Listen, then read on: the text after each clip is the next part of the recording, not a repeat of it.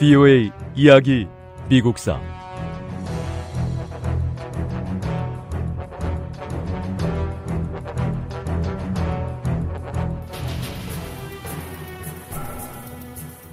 (1892년) 이때 미국 경제는 여러 분야에서 크게 성장하고 있었습니다. 하지만 농민들의 불만이 커져갈 때 인민당이라는 새로운 정당이 생겨났습니다. 철도는 어제도 오늘도 돈을 잘 벌고 있지요. 하지만 농업은 뒷걸음질 치고 있는 상황입니다. 농민들은 동맹이란 이름의 지방 조직을 만들어서 농민들과 관련된 문제들을 논의하기 시작했습니다. 북부 동맹의 지도자들은 문제를 해결하기 위해 새로운 전국적인 정당을 만들자고 주장하는 상황이고요. 그런 반면 남부 동맹의 지도자들은 이 북부 동맹의 주장에 반대하고 있습니다.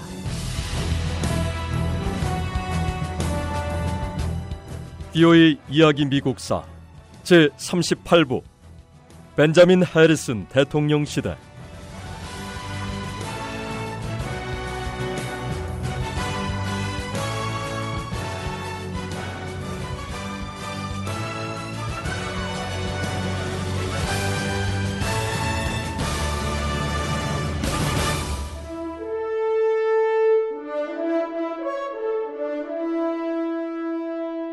북부동맹과 남부동맹은 1890년 주지사 선거와 주의회 선거를 앞두고 서로의 견해 차이를 좁히지 못했습니다. 이들은 해결되기 어려운 문제를 붙잡고 시간을 끄는 것보다 선거에 집중하는 쪽을 선택했습니다.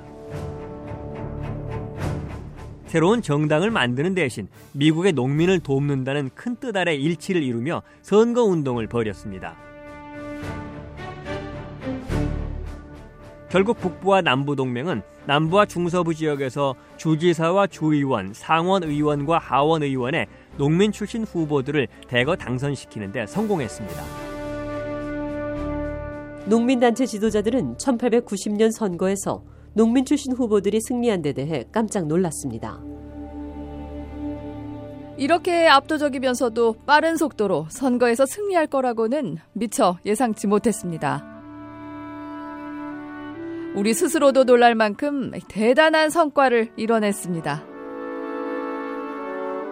선거 결과를 통해 북부동맹의 지도자들은 모든 농민을 대표하는 정당을 만들 때가 됐다는 결론을 내렸습니다. 반드시 성공할 수 있습니다. 남부동맹의 지도자들은 이제 마음을 정해야 합니다.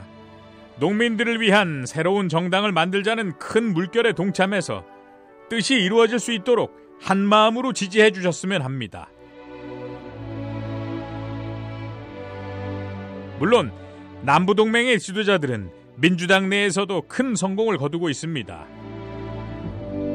하지만 지역 차원에서만 정치력을 가질 뿐 전국적으로는 아무런 정치력을 갖지 못하고 있는 현실입니다.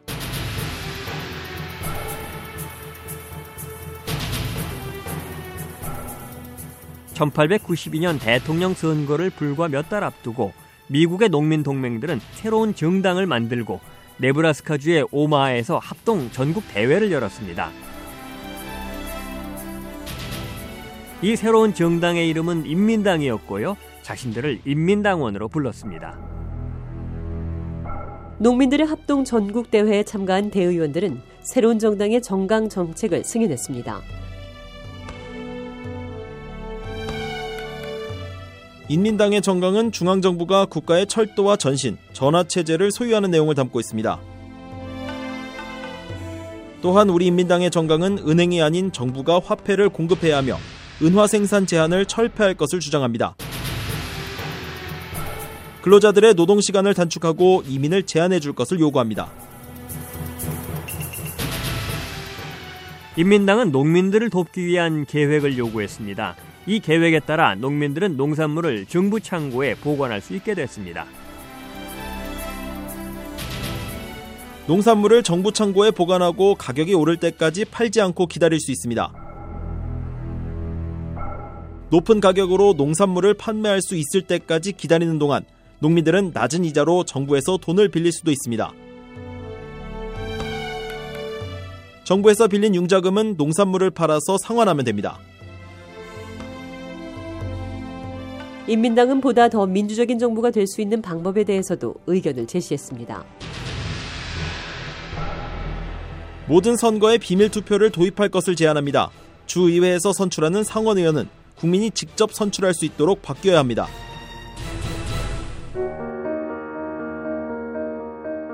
사람들은 인민당의 주장이 지나치게 극단적이라고 생각했습니다. 하지만 인민당원들은 자신들의 생각이 옳다고 믿었고 인민당의 주장이 국민들을 더 평등하게 만들기 위한 투쟁이라고 생각했습니다. 농민과 노동자, 중소 상인 같은 생산업에 종사하는 사람들은 인민당을 지지했습니다. 인민당원들이 비생산업자라고 부르는 계층은 부유한 은행가와 산업 지도자들이었습니다. 이들 비생산업자들은 공화당과 민주당을 지지했습니다. 미국은 전통적으로 비생산업자들이 정치력을 장악해왔습니다. 이제는 이 정치적인 힘을 생산업자들과 나눠 가질 때가 됐습니다. 국가의 부가 늘어나면 생산업자들도 이 늘어나는 부에 대해 정당한 몫을 가져야 합니다. 나라가 돈이 많고 잘 살게 되면 은행가와 기업가 같은 부유층들만 더 부자가 될 게 아니라 노동자, 농민 같은 우리 비생산업자들도 더 잘 살 수 있으려면 무엇보다 정치적인 힘을 가져야 합니다.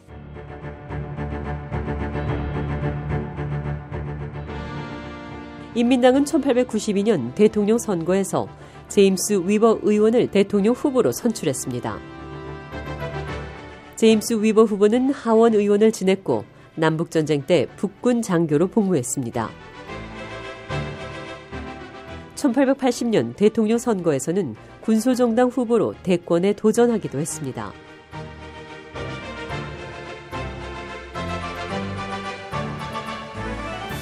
공화당은 벤자민 해리슨 대통령을 다시 대통령 후보로 지명했습니다. 민주당은 그로버 클리블랜드 전 대통령을 후보로 내세웠습니다.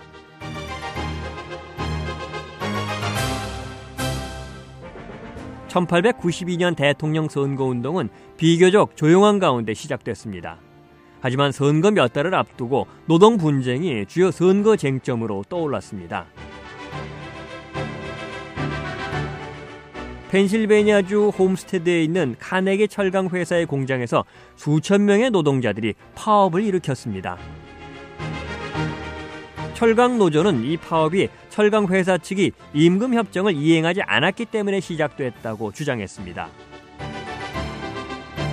철강 회사와 노동자들 간의 긴장이 몇 달 동안 계속된 다음 카네기 철강 회사는 파업을 철회시키기 위해 300여 명의 사설 보안관들을 파업 현장에 투입했습니다. 결국 사설 보안관과 근로자들 사이에 총격 사건이 발생했고 이 사고로 10명이 목숨을 잃었습니다. 펜실베이니아 주지사는 즉시 철강 공장에 주 방위군을 파견했습니다. 철강 노조는 몇 차례 더 파업을 계속하려고 시도했지만 손을 들고 말았습니다. 결국 철강 노조는 해체되고 말았습니다. 이 사건으로 미국에서 철강 노조가 사라졌고 40년이 지난 다음 노조가 다시 조직됐습니다. 이외에도 뉴욕에서 주 방위군이 철도 근로자 파업을 철회시키는 데 동원됐습니다. 연방정부군은 아이다호주에서 일어난 은광 파업을 진압하는 데 동원됐습니다. 유권자들은 파업을 막기 위해 정부군을 동원한 사실에 대해 분노했습니다. 분노한 유권자들은 대통령 선거에서 여당인 공화당에 반대표를 던졌습니다. 근로자 파업을 철회시키기 위해서 무리하게 공권력을 투입한 정부를 비난하며 국민들은 대통령 선거에서 야당인 민주당과 인민당에 표를 던졌습니다. 결국 1892년 대통령 선거에서 공화당의 벤자민 해리슨 후보는 패배했습니다. 부유의 이야기 미국사 다음 시간에 계속됩니다.